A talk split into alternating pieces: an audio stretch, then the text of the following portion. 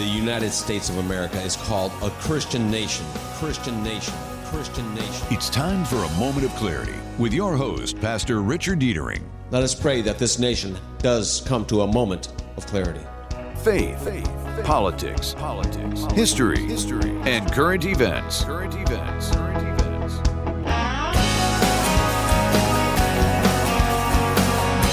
And now, your host, Pastor Rick. Pastor Rick will be joining you momentarily, but in the meantime, I'm Derek Stone with a moment on sports, part one.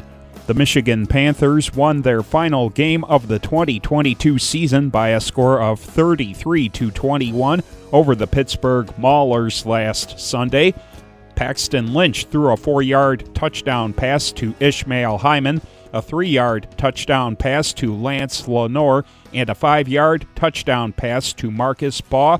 Corey Rahman returned a fumble 63 yards for a touchdown, and Cole Murphy nailed field goal attempts from 35 and 44 yards to complete the Panthers' scoring.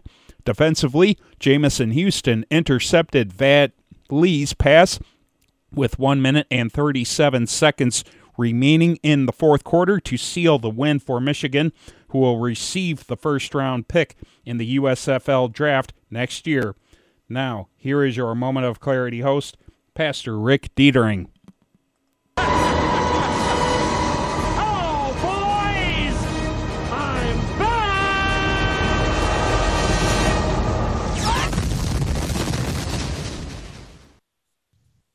So the Michigan Panthers have first-round draft pick. Does that mean they had the worst season of any other team in the United States Football League? Well, actually, they ended up with the second-worst record, but Daryl Johnston, he used to play as a fullback for the Dallas Cowboys. He's in the front office of the USFL. He made a statement on the USFL Twitter account before that final game of the season that the winner of the game between Michigan and Pittsburgh would receive the first pick in every round of next year's draft. Yeah, I tried to watch a couple of games. And first of all, where's the Michigan Panthers out of? They're not out of Michigan, are they? No, they're playing for this season down in Birmingham, Alabama, and supposedly there's going to be 3 or 4 teams that will go to their respective cities next season, and then the remaining teams the following year will be playing in their respective states. So I'm not sure where Michigan's going to play. I haven't heard anything yet. Well, I hope when they move to Michigan, they come here as a winning team and not a team like the Lions, the Tigers. Oh, my. Bears. Well, they the were Bears good. Be in the original Michigan Panthers were a pretty good team. They won the championship. Yeah. So yeah, we could sit here and talk about sports all day, and guess what? I really have something more I want to talk about than sports. So something happened this week. A lot of people on the left got very, very upset. I don't know why. Supreme Court kind of leaked somehow out what they were going to do, and what happened. The surprising point to me is I thought it was going to be a 5-4 decision, but it was a 6-3 decision from what I'm reading. Yeah, go ahead, Ed. So this was the Dobbs versus Jackson case where in Mississippi, the state wanted to regulate abortion more than Roe. And so it became almost a states' rights issue. And Justice Roberts agreed in the Dobbs decision, making that 6-3. However, he disagreed in overturning Roe v. Wade, which was that was not the case. Overturning Roe v. Wade was never the case. That was a byproduct. And I was curious about this all along. And so when Alito and the rest proposed, we just throw out. This is the opportunity, throw it out. That was actually, they were only using the Dobbs case as an excuse to throw out Roe v. Wade. Something, of course, Kavanaugh and Gorsuch and Comey Barrett said they wouldn't do. Well, I remember during that whole case, the question was asked over and over and over, where in the Constitution are you finding this right? And they couldn't get an answer. And I think that's telling is, okay, if you're going to fight on the constitutionality of abortion, where is this right within the Constitution? I think that's a fair question. What I don't like, and here's what I wish would have been fought, and my dear friend, who's no longer with us, Pastor Max, lived his life by how to win friends and influence people through negative thinking. Some of that may have rubbed off on me. I don't know. But I was talking with my dear brother Ed earlier today, and he seems to have a little bit more hope than I do in what's going to happen in the state of Michigan. I think that in the end, it should have been illegal the second that came out here in Michigan. We have a law in the book that says abortion is illegal. You can't kill your baby. But we had a judge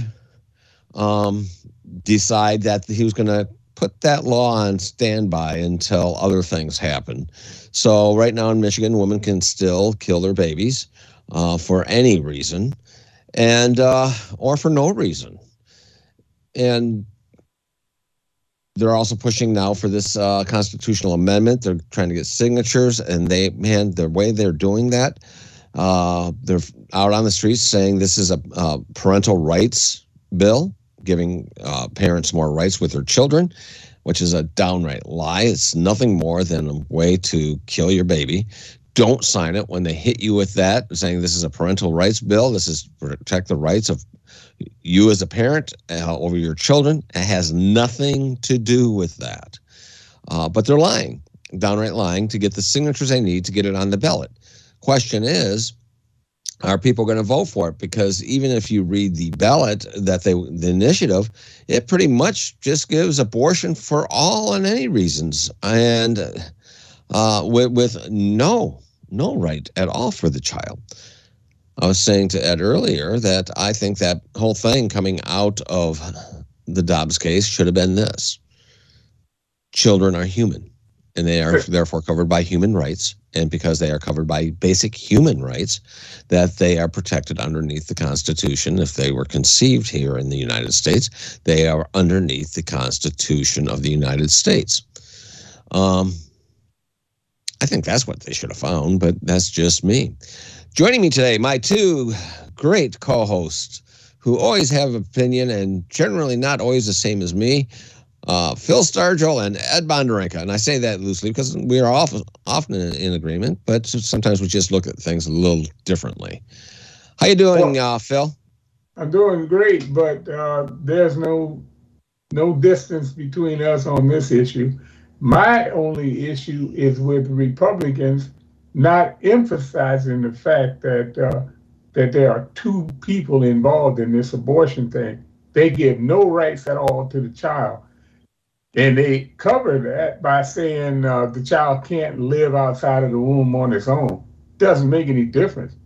I don't know a teenager that can live outside of his room on his own. Neither do I. But that's the whole thing of it. They go to talking about states' rights and all of this. Well, you and I both know that states' rights was an issue that Democrats used from Jim Crow, and now here they are. They want to tell you that it's all right for people to use states' rights to deny the constitutional rights. You make a very interesting point. Over infant in the womb.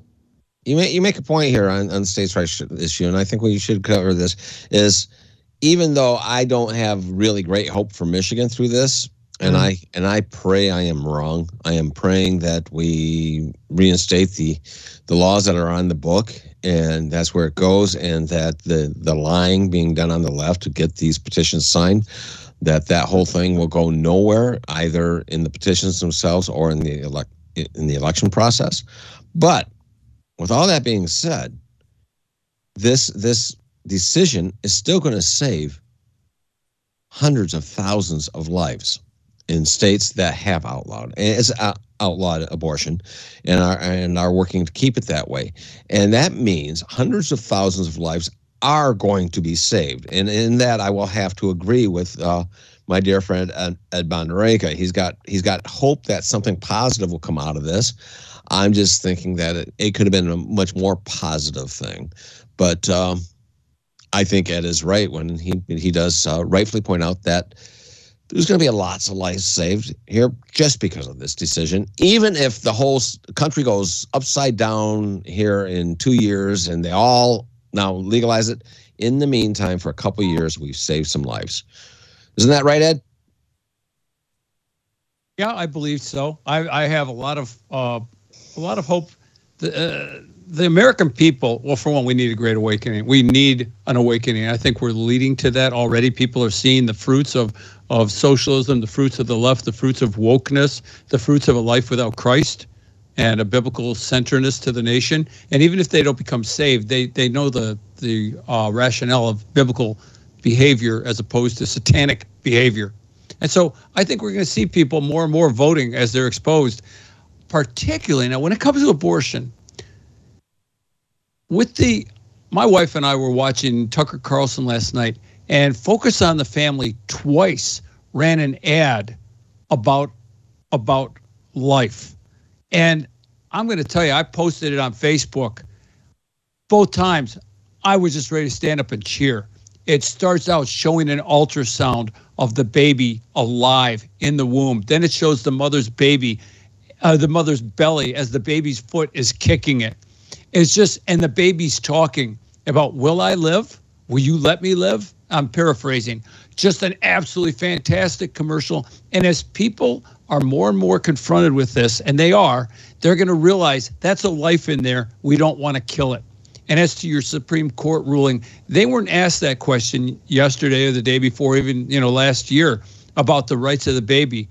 But at some point, this will become a civil rights case. This will become a natural rights case. And that's covered in the 9th Amendment. The 9th Amendment covers natural rights that are not ascribed in the rest of the amendments. Yeah. Well, I think go ahead, Phil.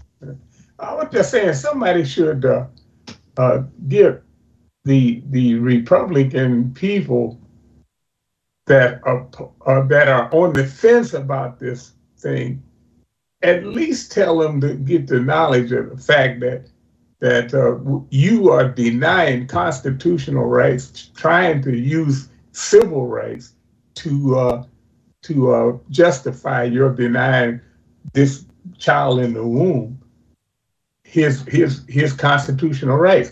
And we ought to have learned something from the slavery thing, because my black brothers and sisters are constantly blaming every problem that occurs in this country on slavery and the aftermath, who they deny that the Democrats are responsible for.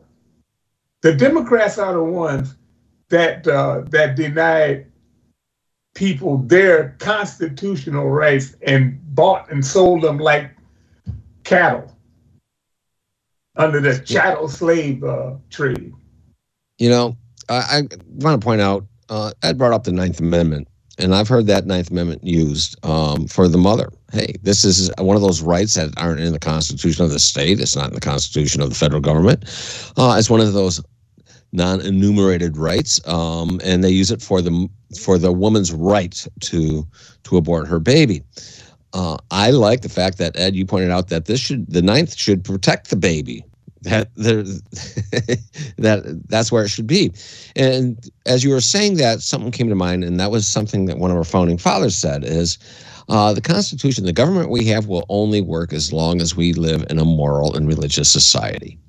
Once we move out of that, the system won't work. In a moral religious society, in a moral society that has faith, the baby's rights would be protected under the 9th. there would be no question about it. It would be the case where that child is seen as a human and has human rights. But we have moved in such a way that this country is no longer a moral or faithful country.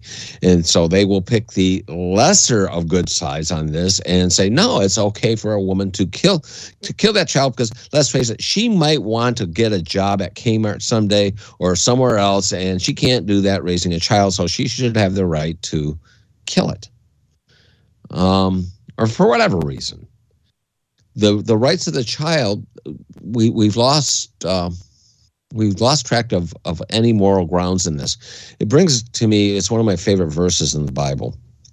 Now, I will state right now that this is God talking to Israel, not to the United States, but I think the principle involved with it does apply.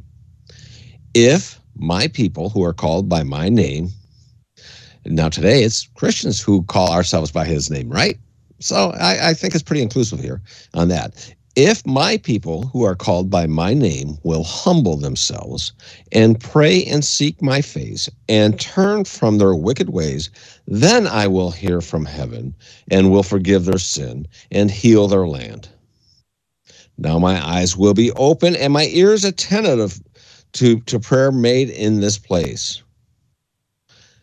Folks, right now, as much as I do believe that we are facing a judgment by God, he has turned off his ears to us. He has not gone up there. But even in the scriptures where we see that, there's always a chance for redemption. And this country, if we are going through if we're going to face another great awakening, God's will be done, and praise God for that. If this is just going to carry us into just totally destroy us because we have strayed so far from it, and we're just going to become one of the nations of the world before the great Armageddon, that we're just one of the many countries of the world, and we play no major part.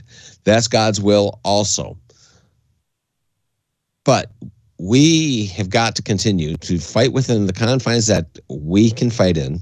I want to point out when Paul wrote chapter 13 of Romans, he was in one of the worst prisons that ever existed under one of the worst, most tyrannical leaders that ever existed in human history, under Nero, when he wrote Romans 13, saying, hey, God puts those laws and we're to follow those laws. And since 1973, we saw a very unjust law. We did not take law into our own hands.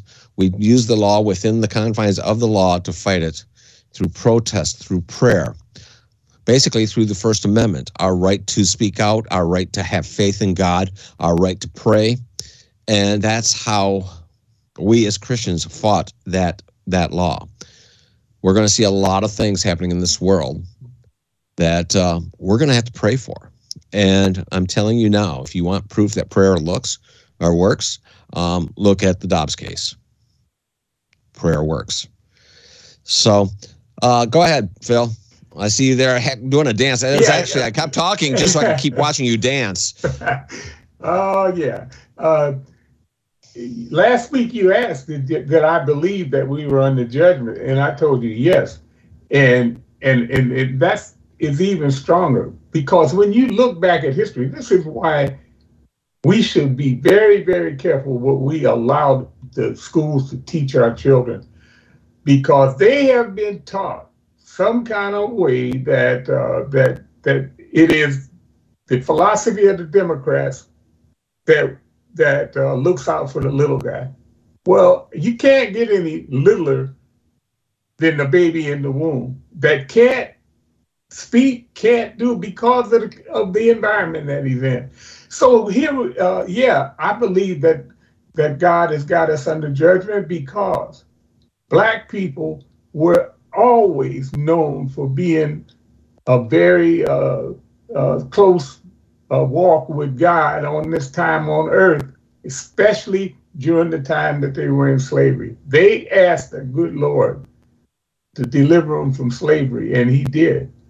And what did they do?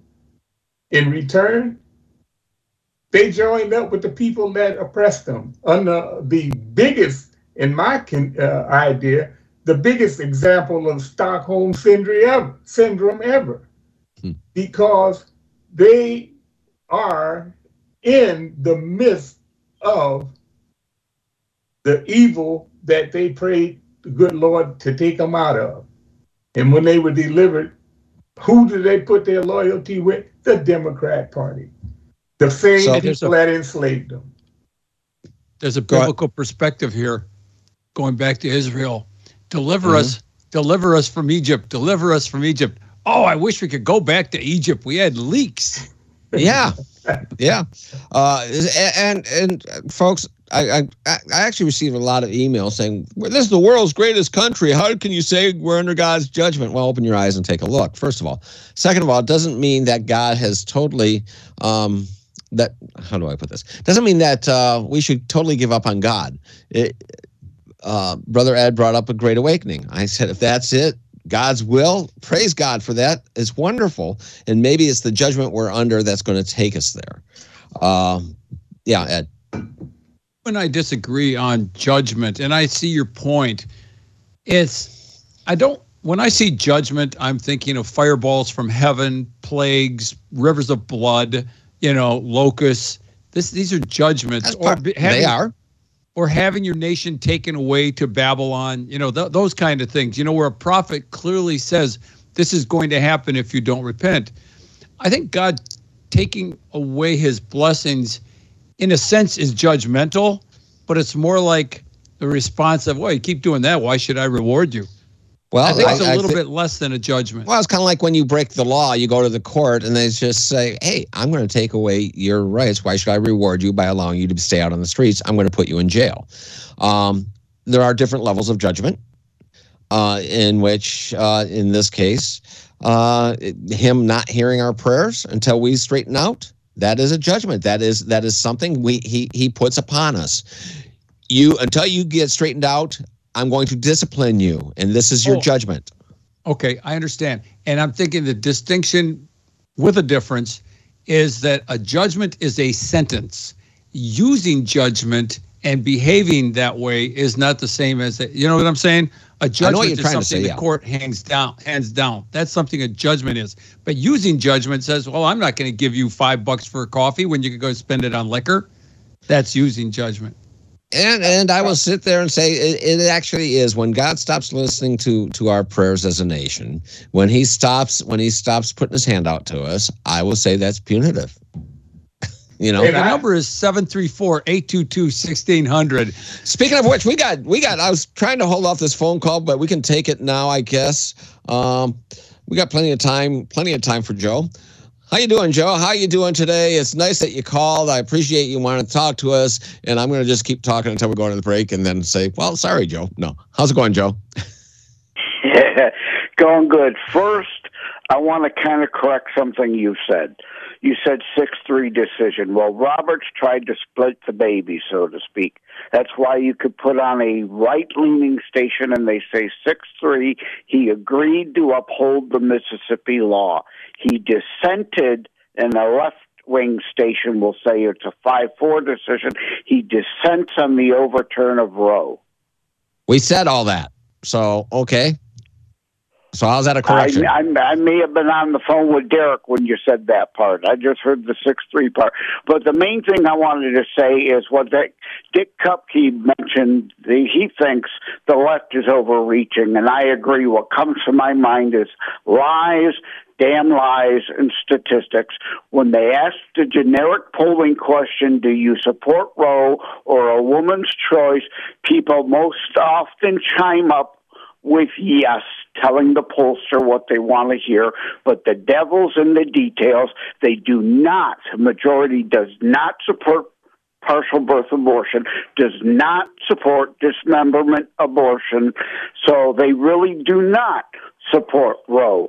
And I agree with Dick, this is an overreach, they are overplaying their hand, and they are going to be sorely mistaken if they think this is going to turn around the midterms for them. All right. Hey, Joe, thanks a lot for calling. We'll be back after these messages.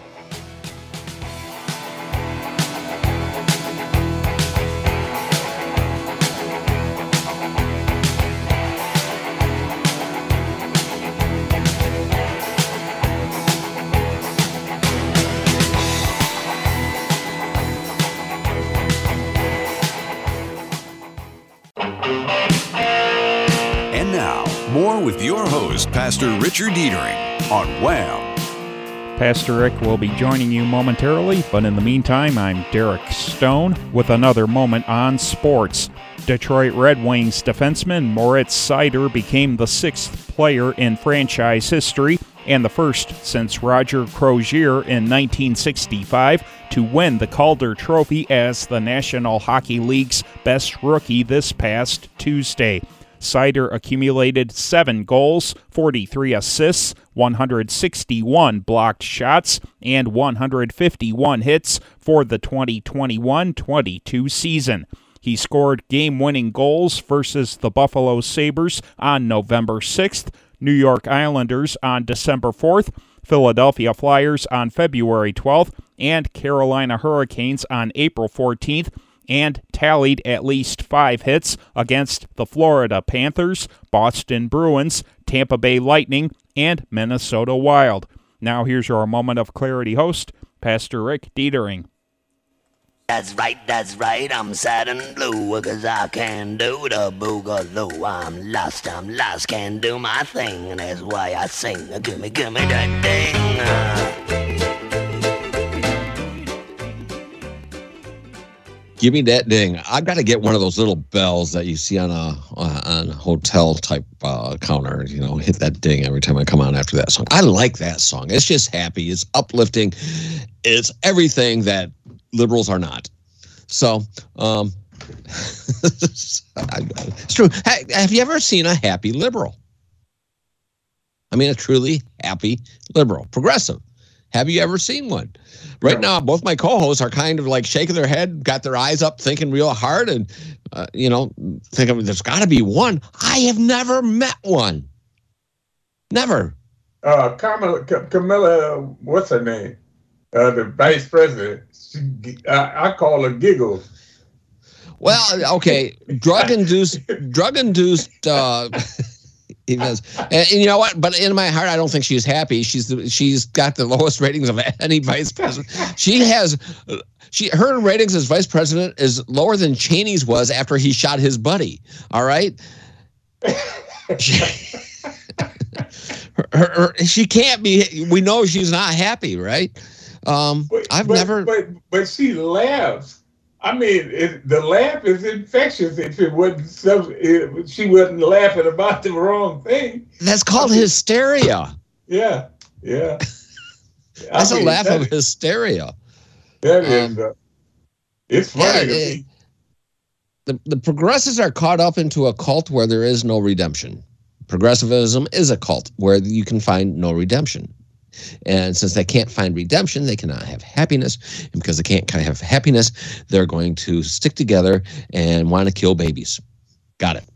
Well, what do you think about people like Maxine Waters and Cori Bush and Whoopi Goldberg and what's the lady's name on one of the cable channels? That was no lady. Well, anyway, but I see so many of black females that are just, I mean, that is hysterical how angry they are. And they're angry at the wrong people. So I have a question. And kind of like was touching on it a little bit, but I'm going to start out the question with this. Myself and my 2 co-hosts, both at one time in their lives, had taken an oath to protect the Constitution of the United States. That means that if we were in a position where we had to die for it, we would. I made that oath. Ed, you made that oath, right? You're muted, Ed. So, don't know how you're muted. I'm not hearing you. But you took that oath too also, Phil, right? Yeah, twice. And I'm going to add, anytime you think you got it fixed, just jump in. Because I want to make this point is we took an oath and we stand by the Constitution. But one thing I can say, I think with surety for me and my co-host, I'm going to speak for Ed here because he can't speak for himself at this moment. Is that as much as we love the Constitution, we love the Word of God more. And if it came, now it's working. I heard that thump. Now you're there. I didn't. So you took that oath, right? Weird. Yeah. Thank you. Yeah, I did. Yeah. Uphold and defend. That's what I was trying to say. Uphold and defend. Yep. And even in the Air Force, I mean, you don't get shot at a lot in the Air Force, but you would have. I'm teasing. It's just hard to get shot at when you're working from 9 to 5. Well, it depends where you're working 9 to 5 too. Yeah, it does. No, I actually have a deep appreciation to any and all of our servicemen, even those in the Coast Guard. No, but we've all taken. Boy, you really do. Get out of it. You know, just come on. I'm going to get everyone upset. This is my goal today: how to win friends and influence people through 13 listeners. Yeah, yeah. You got 3 more than me, I think, because you say 16 for you. So that's cool. Hey, thumbs up. So we talked about our love for the Constitution and everything else. Is there any part of the Constitution that you don't like, Ed? The 17th Amendment. I don't like that. I think that needs to be overturned. Okay, but it isn't. So you still took the oath while it's there. Well, that's right. It was the will of the people. Yep. Yeah. And how about you, Phil? I'm going somewhere with this. Yeah, I don't have any disagreement with the Constitution at all, because it protects me. That's the only thing. Anything that says that it's protecting the government, they don't need any help. They don't need protection. Okay. Now this is the point where I was trying to allude to earlier on all of this. We've all taken that oath, but like, for example, when Roe v. Wade was found, they stated, the Supreme Court through their decision basically said ad hoc that the right to kill your child is a constitutional right, and we heard that since 1973. It wasn't, and that was pointed out in this last case, is you had no constitutional basis for it. But we dealt with it as Christians, we dealt with that biblically. We dealt within the law to change the law. But part of the Constitution we have to remember as Christians there is that there is a thing that allows the government to bring in amendments. Amendments we may not like, such as the 17th Amendment. There are laws there, and I would argue the 17th Amendment, they kind of skirted how to do that big time. I'm not even sure that that's even there constitutionally. But that's for another show, another day. But there is a methodology for changing the Constitution. And we now live in a world that is not as moral as it used to be, not as faithful as it used to be. And those procedures are in place hoping that would stay a moral and faithful country. What happens now when they start changing the Constitution by using the means of Constitution? I, at that point, in my opinion, have to fall back on what the Scripture tell me to do. What would Jesus do? What would Christians do back in biblical times? How do we rate ourselves with that? Are we prepared as Christians, knowing that we keep pounding the desk on the Constitution? There are some Christians that hold the Constitution as dear to their heart as they do the Word of God. I see a big difference, because I see a chance for mankind, the rebellious mankind, to do things to that Constitution that the 3 of us would not like, using the means of doing it. See where I'm going with this? Are we prepared to suffer the consequence? The Constitution we love so much, are we prepared to suffer the consequences of a changing Constitution that allows it? A heartbeat. Yeah, I mean,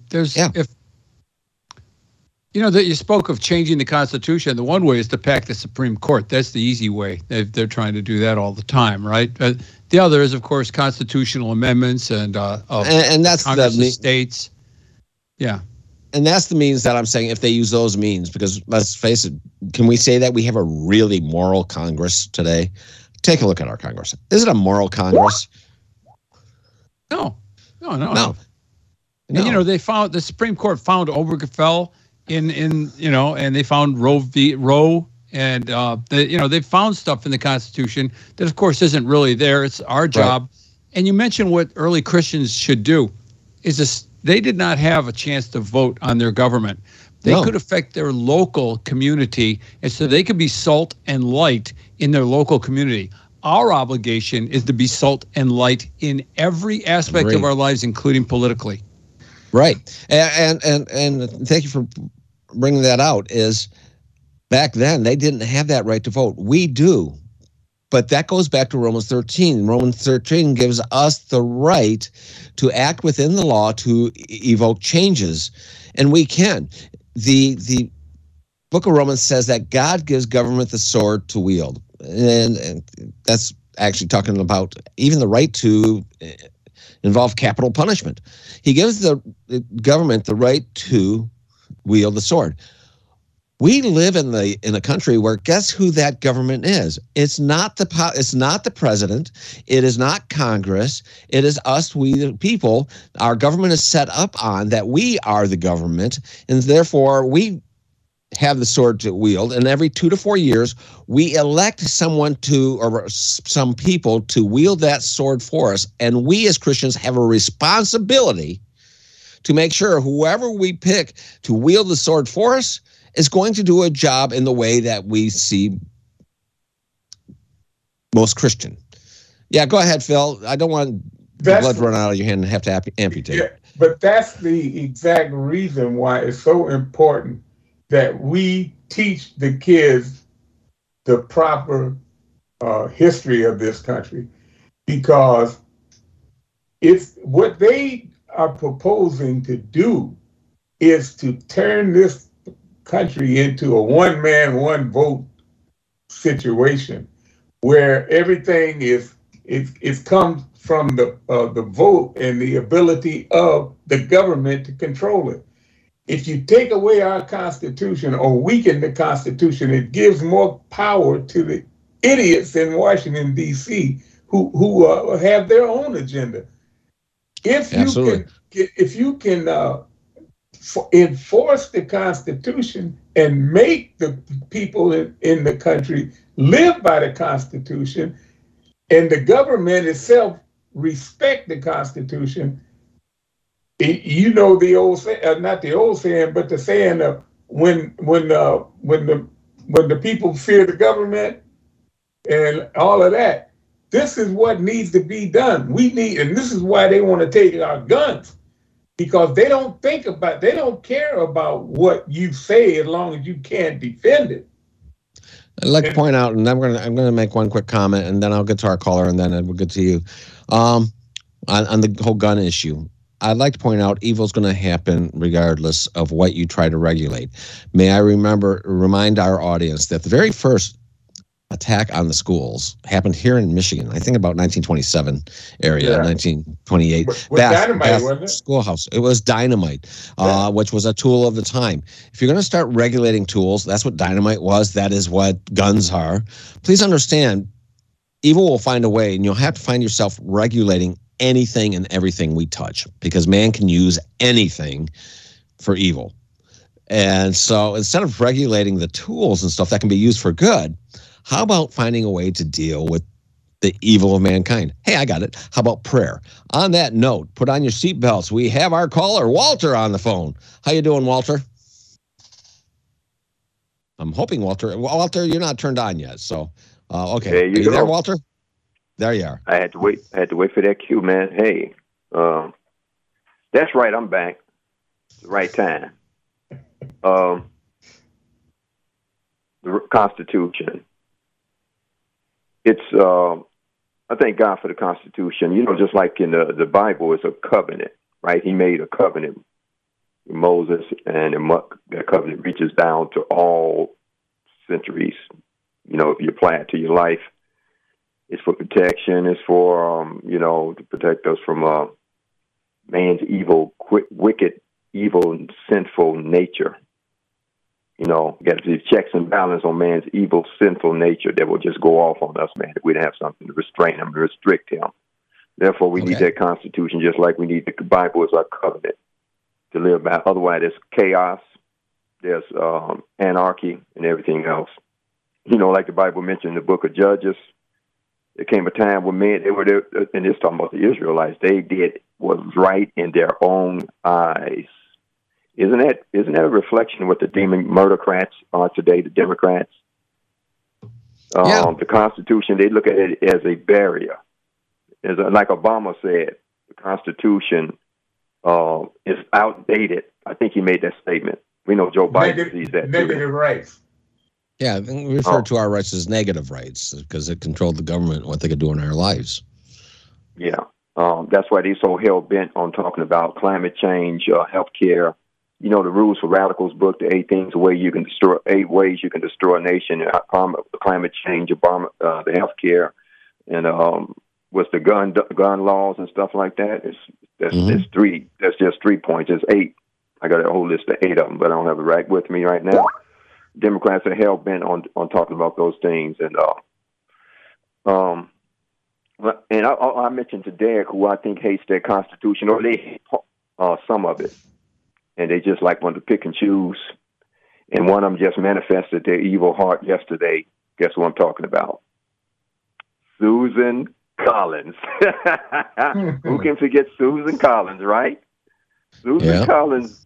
A collaborator with the Democrats are just as mad as the devil's burning, blistering hell as the Democrats are that the Roe versus Wade was overturned.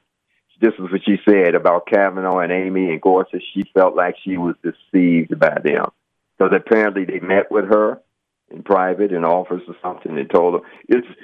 So what do you think about Roe versus? Well, it's been said. It's already said. It's precedent. They love that word, don't they? Well, they do, and you make a point. And the reason that they could not look at precedent, and Collins needs to understand this, the reason that they could not say it's precedent in this case is Clarence Thomas asked the one very important question: where in the Constitution is this a right? Show me. And the side for the RV Wade side, the pro-death side, could not give a constitutional reason why it should be done. And this was the problem with Roe v. Wade from the beginning. It was never about a constitutional right. It ended up being a privacy thing that they just lumped into the 14th Amendment, but without making the argument for it. It's not there. Yeah, like the moral issue of slavery. You know, even though they might have made it a right in the law, it had no right in the eyes of God or anything else to be constitutional or whatever. But that's a good point, documents of this country. It actually, there were laws on the book, but they were not within the Constitution of making it even before the amendments. The concept of all men created equal went to the signing of the Declaration of Independence.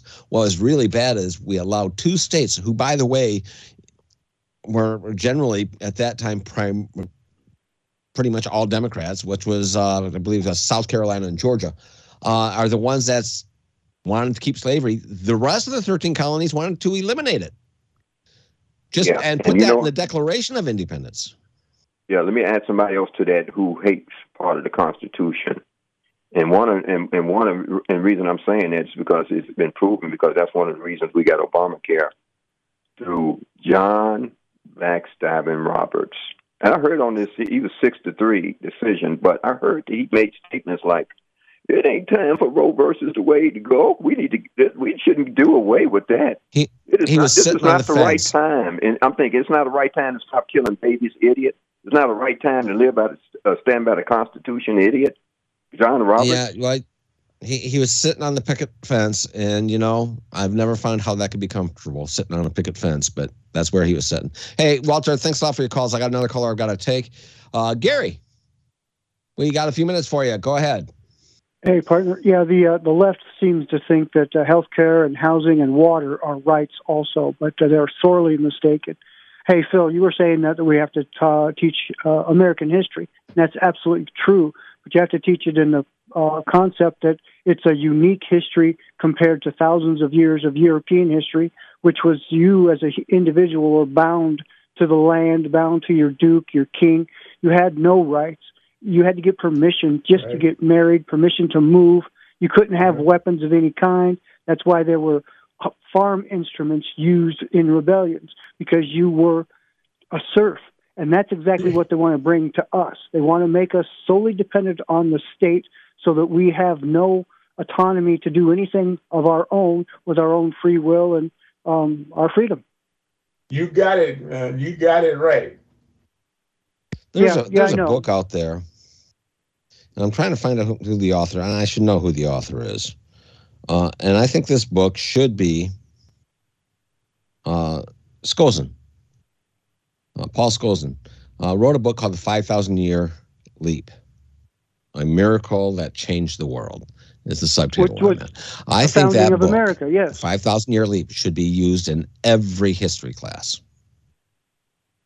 Well, there's no question about it, because, I mean, I can't imagine my life, and of course it would have been completely normal 200, 300 years ago, scruffling on the ground, just trying to exist at the favor of some knight or some king or some lord, living in a manor someplace that I couldn't even talk to or look at. You know, as a free American, you know, we have so much privilege we don't even know. It's oozing out of our pores, and we don't even know because of what's happened in our education system that you guys talk about. And it's pathetic that we allowed this to happen. But on a good note, Roe versus Wade is dead. 30 years of my life has now been vindicated, because that's how long I've been fighting against abortion. And I'm very delighted that this has come down, and we'll continue fighting in other arenas, including in the abortion arena, but it's going to be a different fight, because I think what we're going to fight now is the abortion pill that can come by mail, death by mail. Yep. All right, Gary, thanks a lot. I always appreciate this call. Always appreciate it. Gary. Our correspondent in Arizona, our Western correspondent. Yeah, the reason I brought up the question before we took those two callers is this, is there is a constitutional measure in which to change the Constitution. And I am terrified that all those negative rights, as Obama called them, those negative rights, the things that interfere with government controlling our lives, that's why they're negative, because it stops the government from doing things, can go away.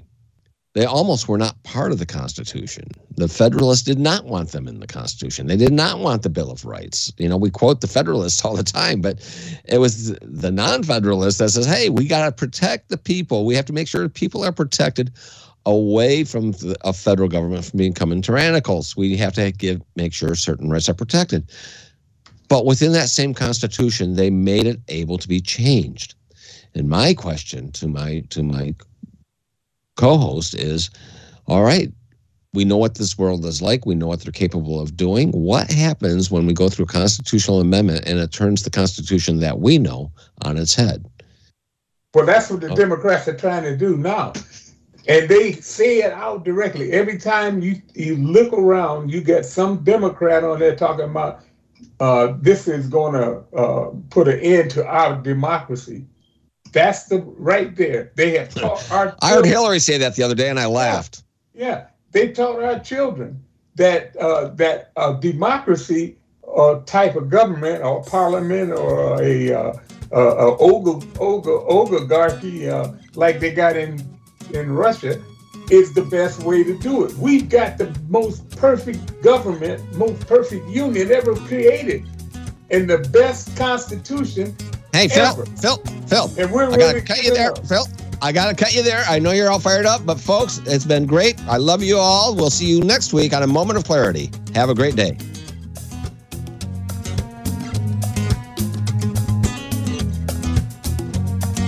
You've been listening to A Moment of Clarity on Wham Talk 1600 with your host, Pastor Richard Deitering. Be sure to tune in again next week, right here on Wham Radio.